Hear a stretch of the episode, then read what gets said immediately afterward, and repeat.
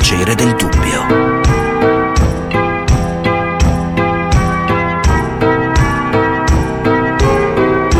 Di Gianluca Nicoletti.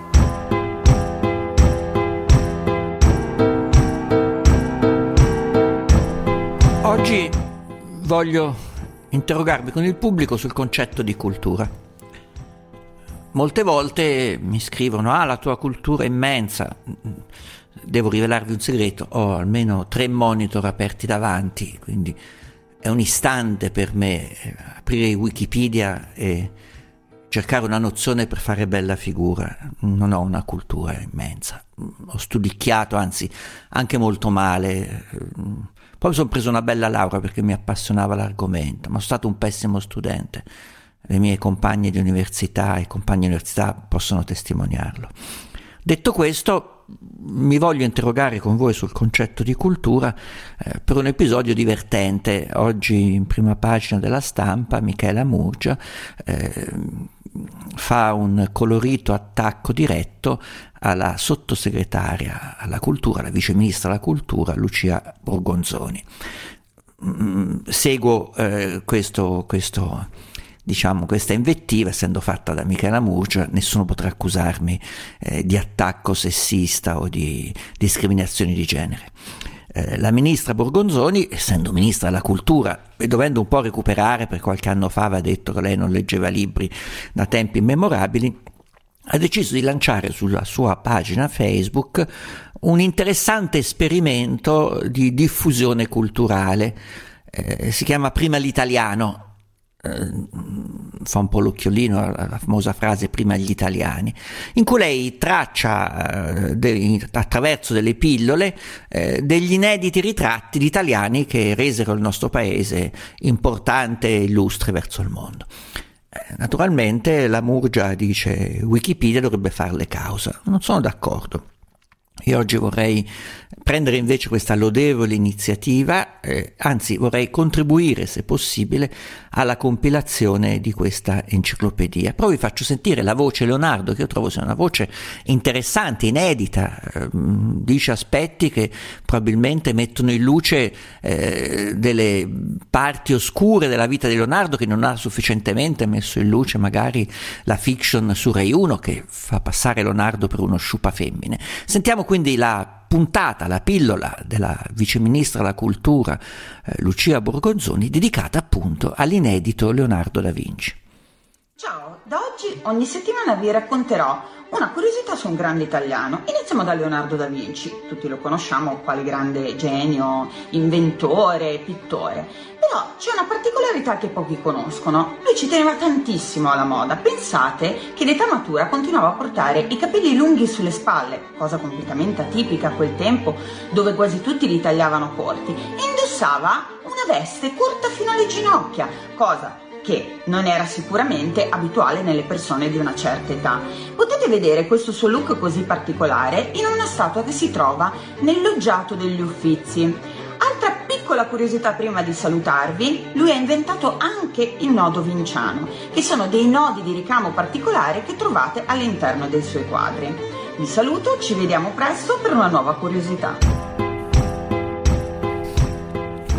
Dov'è la colpa? Eh, la viceministra della cultura eh, ci mostra gli aspetti inediti che nemmeno eh, la fiction Rai, sua, eh, nel suo desiderio di ammantare gli aspetti non ortodossi della vita leonardesca, hanno voluto dire. Leonardo portava i capelli lunghi sulle spalle, amava la minigonna e amava il ricamo. Eh, sono aspetti che eh, fanno riflettere probabilmente su un italiano illustre, eh, che deve gran parte della sua fortuna al fatto che lo abbiano culturalmente adottato i francesi. Detto questo, oggi vorrei eh, che il pubblico mi aiutasse qual è il vostro concetto di cultura? Eh, cosa ricordate dei vostri studi? Non quelli specifici, non è che gli ingegneri mi parlino, eh, mi dovranno parlare dei calcoli del cemento armato, i medici della cistifellea eh, o i commercialisti de- della partita doppia, no, in generale della cultura fatta per aneddoti, fatta per episodi. Cosa vi è rimasto impresso? Perché il metodo Borgonzoni secondo me è qualcosa che può essere molto utile all'evoluzione del nostro nostro paese. Mm, pensate quanto è interessante in un pranzo con amici, in una riunione con colleghi, si vuol fare bella figura e prendere la scusa e dire lo sai che eh, la minigonna l'ha inventata Leonardo? Che Mary Quent? L'ha inventata Leonardo, la minigonna è italiana, italianissima. Eh, eh, Leonardo ricamava, lo sai, non c'è niente di male che un uomo ama ricamare. Eh, Leonardo ricamava e via dicendo. Quindi ho deciso oggi di eh, accettare eh, la sfida eh, della vice ministra per la cultura e iniziare a compilare quella che vorrei chiamare la borgopedia, che sarebbe la Wikipedia eh, inventata, fatta, eh, costruita dalla vice ministra della cultura. Quindi vi faccio ascoltare quello che è il lancio di questa impresa culturale e vi prego di chiamare l'80024 0024 e aggiungere magari nella eh, composizione sintetica dei 30 secondi che a noi permette di raccogliere meglio le idee, quello che è il vostro contributo. Ognuno di voi ha in sé una voce che può aggiungere a questa borgopedia. E cosa vi è rimasto impresso dalla vostra maestra di scuola elementare, del professore di scuola media, delle eh, lezioni sonnacchiose che avete fatto all'università, eh, delle chiacchiere sentite a casa, a tavola e delle citazioni che spesso fate quando non avete sotto mano lo smartphone per leggere la voce equivalente. Sarà utilissimo. Vai con la borgopedia. La sottosegretaria alla cultura Lucia Borgonzoni ha lanciato la sua videorubrica social intitolata Prima l'italiano, per la quale è stata ingiustamente attaccata dai soliti radical chic. Nella convinzione che la sua sia una meritoria iniziativa utilissima a fare bella figura con colleghi e amici che ammireranno così la nostra enciclopedica cultura, abbiamo deciso di aiutarla in questa meritoria opera. Quanti di voi sapevano che Garibaldi portava i jeans? Che Giulio Cesare era chiamato la sposa di Bitinia? Che Silvio Pellico portava gli occhiali come Albano? Aggiungete voci alla nostra Borgopedia e aiutate il paese a coltivare una sana e robusta cultura di aneddoti sugli italiani che rappresentarono il nostro orgoglio nel mondo. Chiama ora all'800 24 0024 e contribuisci anche con un aneddoto culturale anche inventato su italiani illustri a diffondere la cultura nel nostro paese. Sì, ho voluto aggiungere che l'aneddoto può essere anche inventato, tanto chi mai andrà a verificare. L'importante è avere qualcosa di credibile da dire. Voi direte, facci qualche esempio, ma io faccio qualche esempio, ad esempio, non lo so, gli spartani mangiavano il cavolo nero e per questo erano fortissimi. Eh, questo era un aneddoto culturale che mi veniva spesso ripetuto per costringere a mangiare l'odiatissimo cavolfiore, che nulla aveva a che fare con il famoso cavolo spartano. Mm, altre vicende, non lo so, che eh, sempre su Garibaldi ci sarebbero mille, eh, su, il risorgimento era una fucina eh, di aneddoti culturali che potremmo noi raccontare. Eh, non lo so, da eh, Silvio Pellico racconta che il, il martire Maroncelli gli tagliarono una gamba in prigione, regalò una rosa al suo chirurgo che gli ha tagliato questa gamba senza anestesia. Ecco, questo è una eh, un aneddoto culturale. Quindi 80024 0024, ricordatemi eh, quello che ricordate anche voi o che avete immaginato dei personaggi famosi italiani. Sarà pure stato un episodio che da piccoli eh, avete messo al centro eh, del vostro pensierino, del vostro tema, della vostra lezione, che vi ha fortemente colpito. Ecco, così si crea la borgopedia. 80024 0024. Giulio Cesare non sopportava eh, essere pelato, perciò quando andava metteva sul, in testa una corona d'alloro. Amava il cibo, però non, non, amava il vino. Dopo la morte eh, della prima moglie, eh, Cesare si sposò con un'altra, chiamata Pompeia, che era la nipote di Silla. Però il matrimonio non durò tantissimo, perché questo Cesare con un altro uomo che si travestiva da donna.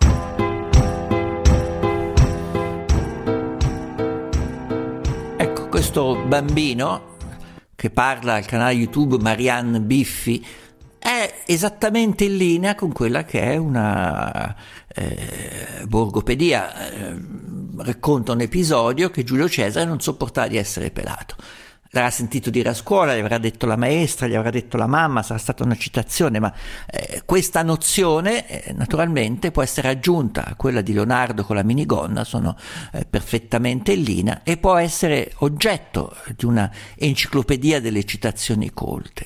Ma voi cosa intendete per cultura? Non voglio eh, fare discorsi alti, complicati o che possono dare l'impressione di voler snobbare eh, il giusto e ammirevole tentativo della Vice Ministra della Cultura eh, di darci degli strumenti di divulgazione culturale. Date il vostro contributo.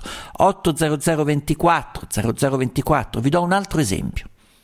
Buongiorno cari civettuoli, l'altro giorno stavo cercando notizie sulla tomba di Giuseppe Garibaldi e mi sono soffermata un po' sulla sua discendenza, così ho scoperto una curiosità interessante legata a Torino. Si sa come Garibaldi esercitasse un grande fascino sulle donne, ebbe numerose amanti e tre mogli, la famosa Anita, Giuseppina Raimondi, che fu ripudiata a causa di un presunto tradimento, e Francesca Armosino. Quest'ultima era piemontese e nel 1865 1995, non si sa come, ma la ritroviamo a Caprera come baglia dei figli di Teresita, che era la terzogenita di Garibaldi e Anita. Francesca all'epoca aveva 17 anni e l'eroe dei due mondi aveva 40 anni in più. I due iniziarono una relazione che li portò ad avere tre figli e a sposarsi nel 1880. 80024 0024, questo è un canale YouTube, la civetta di Torino, e sono tante le persone che eh, danno un contributo a questa eh, maniera di assumere a sé un sapere enciclopedico, eh, non corroborato dall'approfondimento, che è superficiale eh, nella sua eh, volontà e velleità di voler dimostrare superiorità. Ecco, questo è il contributo che da voi, qualcosa del genere. Vediamo se Agostino ha capito. Agostino, buongiorno. No. Agostino. Eh, io avrei una una piccola... Lei è pronto? Eh, no, aspetta un attimo, le, le, do 30 secondi. In 30 secondi lei può articolare la sua voce per la borgopedia. È importante. Mi sembra di capire che, si, che attinge lei anche al filone risorcimentale, che è un filone pieno di aneddotica, eh, con il quale si può fare un'ottima figura. Quindi al partire del timer dei 30 secondi eh, aggiunga la sua voce alla borgopedia. Vada. Intorno al 1850 Giuseppe Garibaldi andò in America e fu ospitato da Antonio Meucci.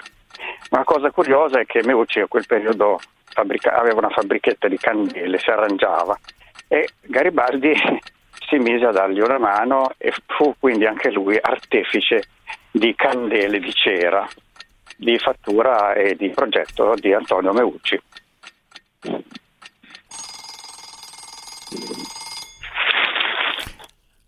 Perfetta. Eh, Garibaldi Candelaro, costruttore di candele, è una cosa inedita. Lei dove ha tinto questa, questa nozione così inedita?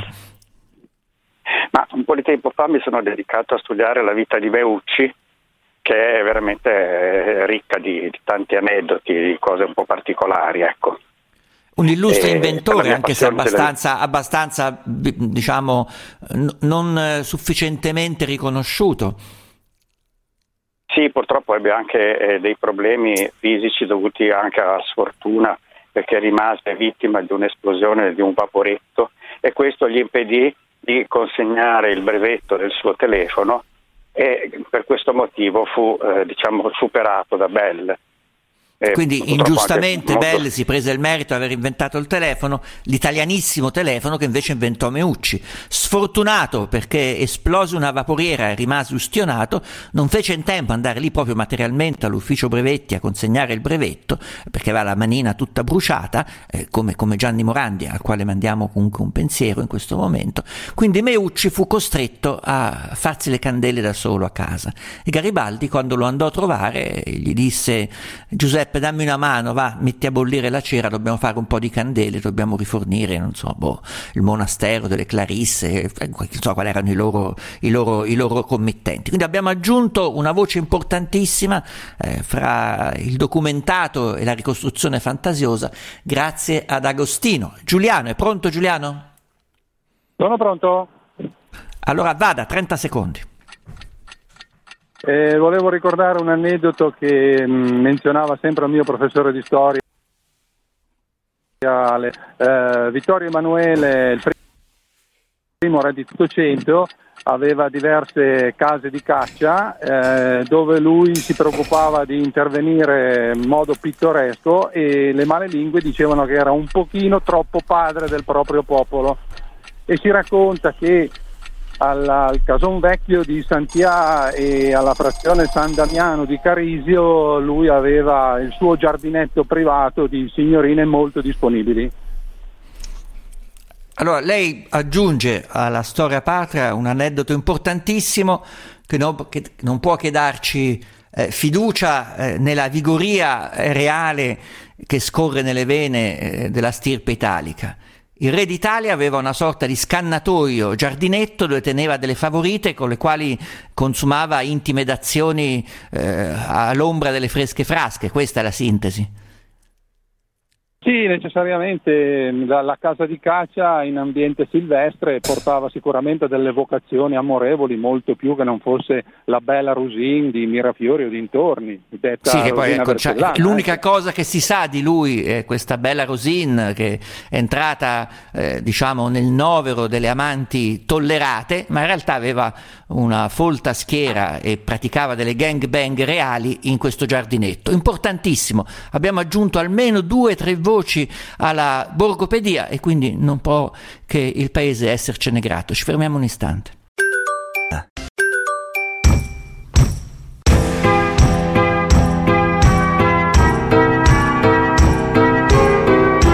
Melog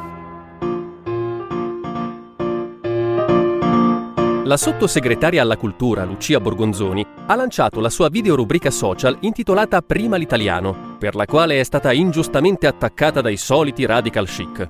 Nella convinzione che la sua sia una meritoria iniziativa utilissima a fare bella figura con colleghi e amici che ammireranno così la nostra enciclopedica cultura, abbiamo deciso di aiutarla in questa meritoria opera.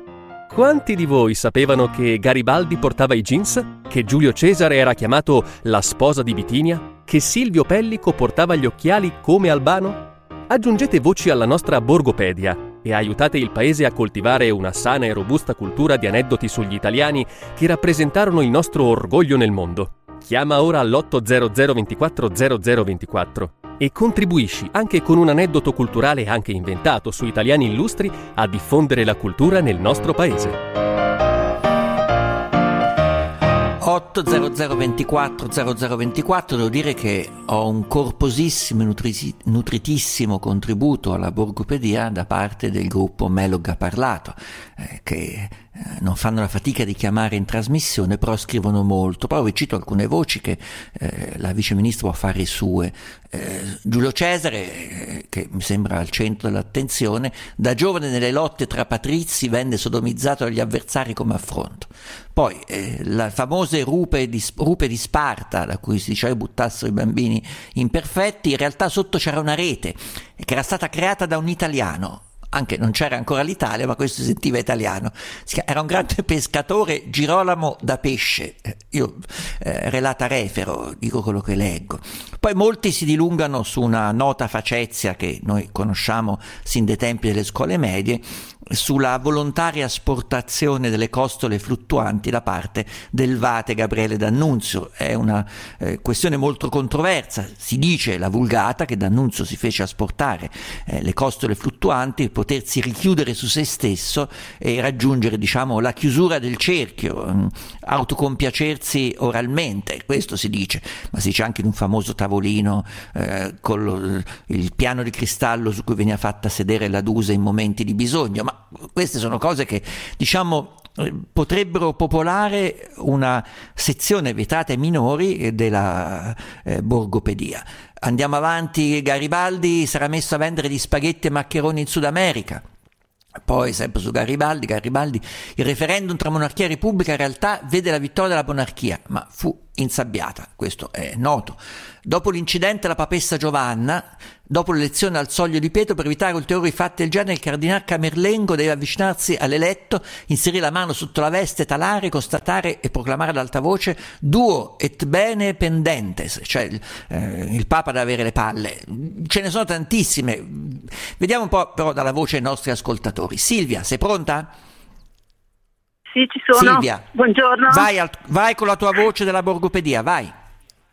Allora io telefono da Brescia, quindi porto diciamo, una testimonianza che riguarda la mia città, che è stata chiamata la Leonessa d'Italia. Eh, per eh, le guerre di indipendenza, quindi mh, mm, non parlo di un personaggio eh, italiano, però parlo addirittura di una città che eh, ebbe importanza perché un generale austriaco, il generale Nugent, che combatté contro i bresciani eh, riconoscendo il valore della, della, città e dei suoi cittadini, eh, lasciò addirittura una cospicua somma di, di, denaro in eredità alla città di Brescia e volle essere sepolto nel cimitero vantiniano di Brescia. Eh, quindi, eh, utilissimo, è, diciamo, interessantissimo. No, no, interessante. Grazie, sì. la, la, la, la, voce, eh, se la riusciamo a sintetizzare eh, sotto eh, la voce Brescia ci può essere questa, questa, diciamo, questa importante nozione. Eh, Rossini temeva il treno più che la morte, se ne servì una sola volta percorrendo la linea Bruxelles-Anversa. Quando ci pensa, diceva, fremo ancora. Anche il gas si faceva paura. Nel 1864 scriveva una cantante: Ho la gioia di dirvi che tutta Parigi c'è una sola casa illuminata d'olio. È la mia, e questa è fantastica. Eh, poi continuano facezie innominabili e ripetibili. Basta la, la, sezione a luci rosse della borgopedia, la useremo in un'altra occasione. Tiziano, vai, Tiziano. Sì, Roveretto, buongiorno, grazie. Vai, allora, Tiziano, pochi vai. sanno sì, pochi sanno che Benito Mussolini fu profondamente scoraggiato, eh, sconsigliato di entrare in guerra da un famoso chiaroveggente Gustavo Roll, Pier Gustavo Roll, il quale disse eccellenza io vedo proprio sventura e tutto tranne che vittoria in una guerra. E quindi eh, questo disse convocato nel suo ufficio presso eh, Piazza Venezia poco, pochissimo prima dell'entrata in guerra, della dichiarazione di entrata in guerra di Benito Mussolini. Però no, non dette retta alla veggente? Eh no, non dette retta ed era famoso, eh? Benito Mussolini sapeva che Pier Gustavo Roll, che era eh, Ah, Roll, italiano, il mitico Roll, eh, certo, il, il, eh, sì, il mitico Roll era giovane e allora... Mm-hmm. Sì, sì, il lo personaggio torinese di cui dice, se, sono scritte tonnellate di cose, anche, sì, anche Fellini era, era, un suo appassionato. Sì. Sì, e Roll disse al Duce non andare in guerra, sarà un disastro e lui non dette retta. Aveva dato retta a Roll oggi... Eh, oggi esatto. diciamo saremmo tutti italianissimi e tranquilli, probabilmente andava così. Bene, andiamo eh, avanti. Sì. Eh, continuiamo, andiamo avanti, eh, leggo qualche altro, mentre mi stanno trovando altri ascoltatori, leggo qualche altro episodio, ma stanno raccontando facezie. Il colore nero come simbolo di raffinatezza del mondo aristocratico è stato lanciato dal marchese di Pescara. Si presentò a un matrimonio napoletano vestito di nero. Eh, il nero è italiano, ecco, il nero è italiano, quindi eh, tutto l'esistenzialismo, tutti i black bloc, eh, tutti i dark, sappiano che il colore nero l'hanno inventato gli italiani, se ancora avessimo qualche dubbio. Eh, molti derivati dal pomodoro sono stati inventati e perfezionati dagli italiani. Eh, eh, possiamo finalmente dirlo che silicon eh, deriva da silicon, tipico intercalare di quando si cucina la pasta col pomodoro. L'hai messo il basilico? Sì, lì con il sale, è tutta roba nostra. Toscanini era un bestemmiatore incallito, soprattutto durante le prove. Eh, il primo viaggio verso la Cina non risale a Marco Polo, ma manipola i guerrieri romani nell'anno 166. Eh, non è noto che il celeberrimo Antonio da Ponza fu il vero inventore dell'asola dei pantaloni invenzione che precedette di un secolo quella del bottone. Tale percorrenza e tempo gli si negò la giusta celebrità. Luigi XV fu un vero gattofilo. Francesco Petrarca amò la sua gatta al punto da raccontare il suo amore in una lettera personale indirizzata a Giovanni Boccaccio nel 1374. È un pullulare di cultura, ma sono veramente contento eh, di avere un pubblico eh, così ferrato e così eh, fortemente eh, in possesso delle basi del sapere. Antonio, buongiorno, sei pronto? Buongiorno, sì. Vai, vai.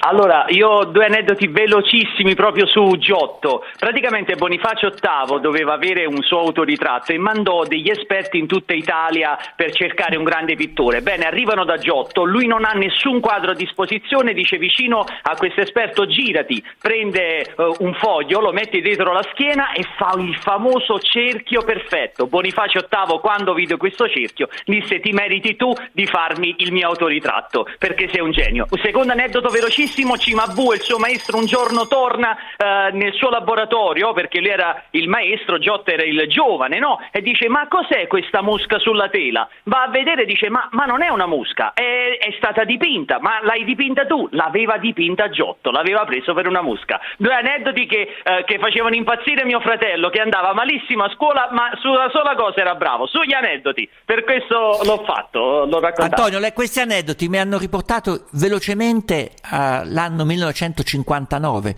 lo raccontavano anche a me in prima elementare, lo sa perché? I pastelli Giotto classici che ci sono ormai da 50 sì. anni, sulla, sul, sulla, confezione, sulla scatolina c'è il giovane Giotto pastorello che disegna con un carboncino una pecora su una pietra. E l'ha detto sì. Cimabue che lo guarda pieno di desiderio dicendo farò di te un grande pittore, quindi eh, l'Odi Giotto poi pure da bambini provavamo a fare questo cerchio a mano libera, c'è sempre una figura pentagonale, ma perché, perché eravamo già posseduti dal demonio. Elena, vai. Pronto? Sei pronta? Eh, buongiorno. Vai. Sì, sì, sì. Volevo oh, ricordare che nei nostri libri di storia non si parla mai di quello che avviene dopo l'unità d'Italia nel meridione e anche della strage di Gaeta che purtroppo eh, i Savoia hanno, hanno fatto. Sono venuti fuori dei libri solamente così da leggere chi li vuole solamente in, eh, quando c'è stato il 150 si è parlato di questa nefandezza dei Savoia.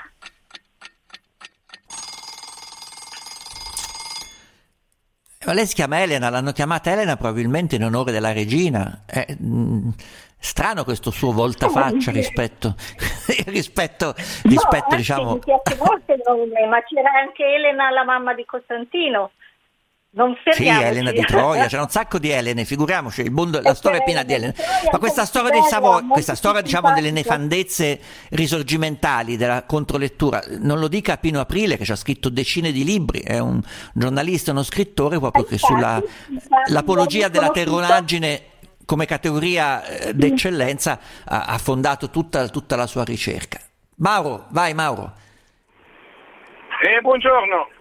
Ah, importantissima la tua cosa, vai, vai, subito, vai. Solo, volevo solo ricordare un fatto, il, una cosa ben, forse meno importante di D'Annunzio e altre, però un, un, italiano abbastanza sconosciuto ma che è stato famoso in un episodio, l'ultimo trombettiere, il generale Caster, era un italiano, è stato l'ultimo a vedere il generale Caster vivo, si chiamava Giovanni Martini era di Sala Eh, si è interrotta telefonata, ma eh, racconta, ricorda un episodio dell'eccellenza italiana. L'ultimo trombettiere del generale Caster, prima dello sterminio e dell'uccisione, era un trombettiere italiano. Quindi eh, dall'autopompa di D'Annunzio alla eh, trombettatura di Caster, il genio italiano viene ricordato dai nostri volenterosi ascoltatori che contribuiscono eh, garruli ed entusiasti alla borgopedia. Ci sentiamo tra un istante.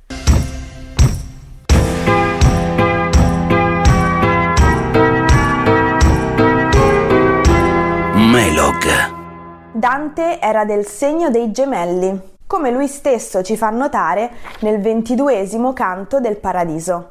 Molti studiosi hanno supposto che Dante soffrisse di epilessia.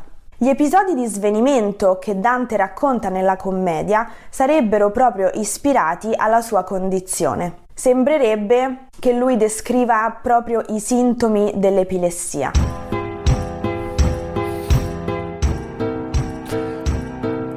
Questa è Lucrezia, nel suo canale YouTube ci dà un'informazione clinico-culturale importantissima. Eh, le visioni dantesche sono date da attacchi epilettici. quando si riaveva da un attacco si trovava improvvisamente, che ne so, dall'inferno al purgatorio, al paradiso e via dicendo. Vi leggo altri esempi mirabili di contributo alla borgopedia del nostro gruppo Melog ha parlato su Telegram. Eh, l'architetto della Reggio Caserta venne accecato perché non potesse replicare altrove si fatta bellezza.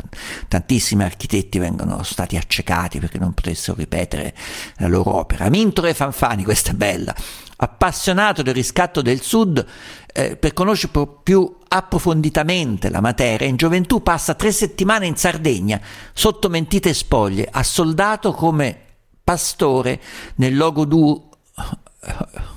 Logudoro, non so, questa mi sembra poco probabile. Il primo vaccino non fu realizzato utilizzando una vacca ma una pecora, infatti inizialmente si chiamò pecorino, ecco perché i vaccini fanno venire il colesterolo alto, questa è una cazzata. Eh, poi Dante aveva un'eccellente memoria, per mettere alla prova un tale chiese che cibo piacesse di più e Dante rispose l'uovo. Dopo un anno lo stesso tizio domandò come lo preferiva e lui disse col sale. Sono episodi che danno eh, eh, dei, dei, contributi, delle eh, integrazioni importantissime alla cultura dantesca che in questi giorni è molto celebrata. Gabriele, sei pronto? Sono pronto. Io in realtà volevo solo dire che dopo la trasmissione di oggi mi sento dal punto di vista proprio culturale ignorante nel senso italiano e non romagnolo del termine e quindi vi riascolterò la trasmissione in podcast e andrò a verificare tutte queste notizie per apprendere delle nozioni. Non ho alternativa, caro Nicoletti. Ma eh, lei lo dice con, con, ironia, nel senso dice, figuriamoci, io tutte queste cose non le sapevo, ma mm, sono una persona che ha studiato, che ha dato già un contributo all'evoluzione culturale del paese. No, no, no ho studiato, sono sicuramente eh, ignorante, nel senso che mi manca molta cultura, però faccio fatica a capire quale di quello che ho sentito è vero e quale di quello che ho sentito è meno vero e, e vorrei capire questa cosa, ecco, quindi la mia è una provocazione. Eh, Quindi secondo lei molte, molti di questi aneddoti non sono veri, gliene cito qualcuno, l'architetto che ha progettato il Cremlino era un italiano, si chiamava Aristotele Fioravanti, eh, non lo so, Aldo ah, Coppola, il vero inventore del, ce... del celebrario copricapo. Andrò a verificare, Nicoletti, io non saprei, hai capito? Eh, però, Ammetto vedi... l'ignoranza, ma ripeto, nel senso italiano e non romagnolo, l'ignorante nel senso romagnolo è saccente, volgare, con totale mancanza di cultura, ed è un'altra cosa. Ma qui, no, no, addirittura eh, alle, alle mie latitudini che... ignorante è anche, anche, un complimento. Un uomo ignorante è un uomo, eh, diciamo, eh, in possesso di tutti gli strumenti della eh, preponderanza virile, è un ignorante. Com'è quello lì? È un ignorante, eh, nel senso che no, sa fare bene il suo no. lavoro. Però ignora in questo no. senso, però lei mi dà, lei mi dà modo di, eh, di, chiosare, di, chiosare, in maniera eh, corretta eh, il lavoro che abbiamo fatto questa mattina. Oggi il nozionismo in realtà che molte volte eh, permette di fare grande sfoggio di eh, un livello di cultura in realtà a- assume un valore molto relativo perché tutti avendo a disposizione una protesi individuale ci può permettere di raggiungere qualsiasi informazione in tempi brevissimi. Non occorre più avere a memoria o portare a memoria l'infinità dei dati. La frammentazione del dato l'aneddotica è alla portata di tutti Oggi semmai la cultura è la capacità di usare le connessioni, eh, di riuscire a classificare in un database mentale i dati che via via si elaborano e saperli usare nella maniera giusta, eh, a volte anche in maniera leggermente irrituale. Questa è la sorpresa che dà la cultura. L'atto culturale è un atto di meraviglia, un atto di sorpresa, non è nulla di scontato. Sentiamo Orazio. Orazio, sei pronto? Sono prontissimo. Orazio. Vai Orazio, vai, dai il tuo contributo. No, niente, parlando di eccellenze italiane mi è venuto subito in mente, soprattutto per il modo in cui è nata, l'eccellenza Lamborghini, siamo italiani e quindi eh, come è nata l'eccellenza Lamborghini? Da un eh, piccolo contrasto che ci fu ai tempi tra Ferruccio eh, eh Lamborghini che costruiva trattori, quando si permise di dire ad Enzo Ferrari, essendo lui cliente di Enzo Ferrari, un piccolo suggerimento riguardo la frizione che secondo lui sul suo modello di Ferrari che aveva gli risultava un po' dura, un po' poco modulabile. E allora Enzo Ferrari, dall'alto della sua, insomma, sappiamo tutti quanti di chi stiamo parlando, si rivolse a Ferruccio Lamborghini con un, in maniera diciamo poco consua dicendogli tu pensa a fare trattori, che cosa ne sai di macchine? E Ferruccio non prese bene questa provocazione da parte di Enzo Ferrari e siccome aveva le possibilità sia tecniche e soprattutto economiche diede l'avvio alla costruzione di un'autovettura la mitica Miura e da lì nacque insomma quello che sappiamo tutti quanti eh, quindi diciamo que- que- questo marchio automobilistico d'eccellenza italiana nasce da un Nasce gesto d'orgoglio. questo, sì. Il trattorista, costruttore di trattori Lamborghini, osò dire che la Ferrari ha la frizione un po' dura. Ferrari gli rispose con alterigia e spocchia: Tu pensa a fare i trattori? E lui dice: Adesso ti faccio vedere che ti faccio. E, co- e fece la Miura e cominciò a fare un marchio che. eh, eh, beh, questo è interessante. Eh, Lei come ha fatto a capire questa cosa? È, è, diciamo di zona oppure l'ha avuta per No, no, eh, io- trasmissione orale? Allora, l'ho avuta per trasmissione diciamo, ehm, che mi proviene dalla passione comune che ho io insieme ad altri amici e che e di questi aneddoti ce ne sono, insomma. E Mi dicono che Ferruccio Lamborghini in avesse due Ferrari, è vero? Possedesse Sì, due sì, lui era Ferrari. cliente, lui era Eh. cliente di Ferrari ed erano anche amici. Per quello si permise di dire a Ferrari: Guarda, che secondo me però potresti migliorarlo sotto questo profilo. Enzo Ferrari. No, ma lei pensi agli so, episodi per- che eh, de- determinano eh, l'evolversi della storia? Se Ferrari fosse stato Certo, meno certo. spocchioso, ha detto sì, adesso faccio dare una regolata al mio meccanico alla frizione, forse ha ragione, un po' duretta. Eh, rimaneva- Oggi Lamborghini avremo i trattori così. Lamborghini e basta e non avremmo l'auto- l'autovetture Infatti. Lamborghini. E non avremmo la vettura Lamborghini, ma però questo detona, denota anche un nostro atteggiamento tutto italiano. Gliene dico Eh, un'altra, che Lamborghini diciamo- andò contro la moglie che gli diceva di non fare una macchina perché sarebbe costata troppo, è vero?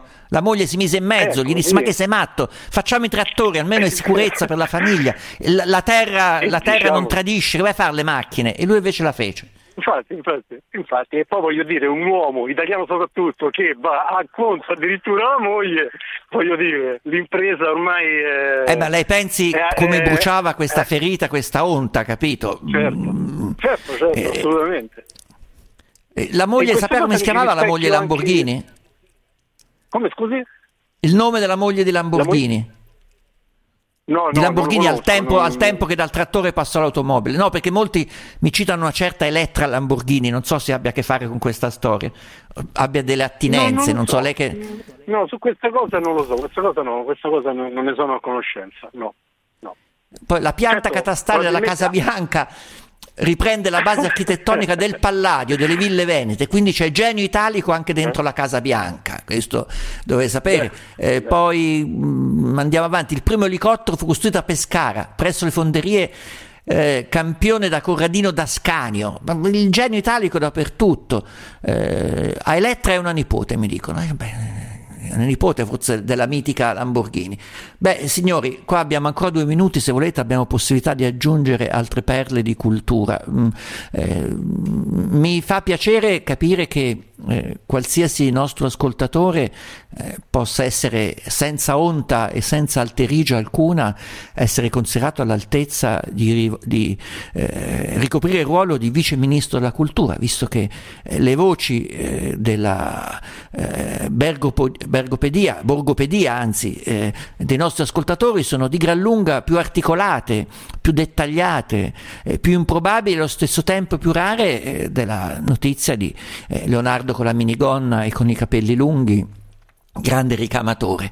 Eh, abbiamo aggiunto rispetto a quanto eh, con eh, giustificata eh, acrimonia, seppur eh, nell'omogeneità di genere, questa mattina da Michela Murgia, abbiamo dato un contributo alla nazione, un contributo alla patria, abbiamo aggiunto voci alla borgopedia. Io che vi devo dire? Eh, sugli aneddoti si è costruita la nostra cultura. La nostra generazione intendeva per cultura saper far citazioni, eh, citare frasi latine tipo titire tu patulere cuban sub tecne pagi e via dicendo. Fagi, diciamo così. Vabbè dai, ci sentiamo domani, la piglieremo un pochino più seriamente.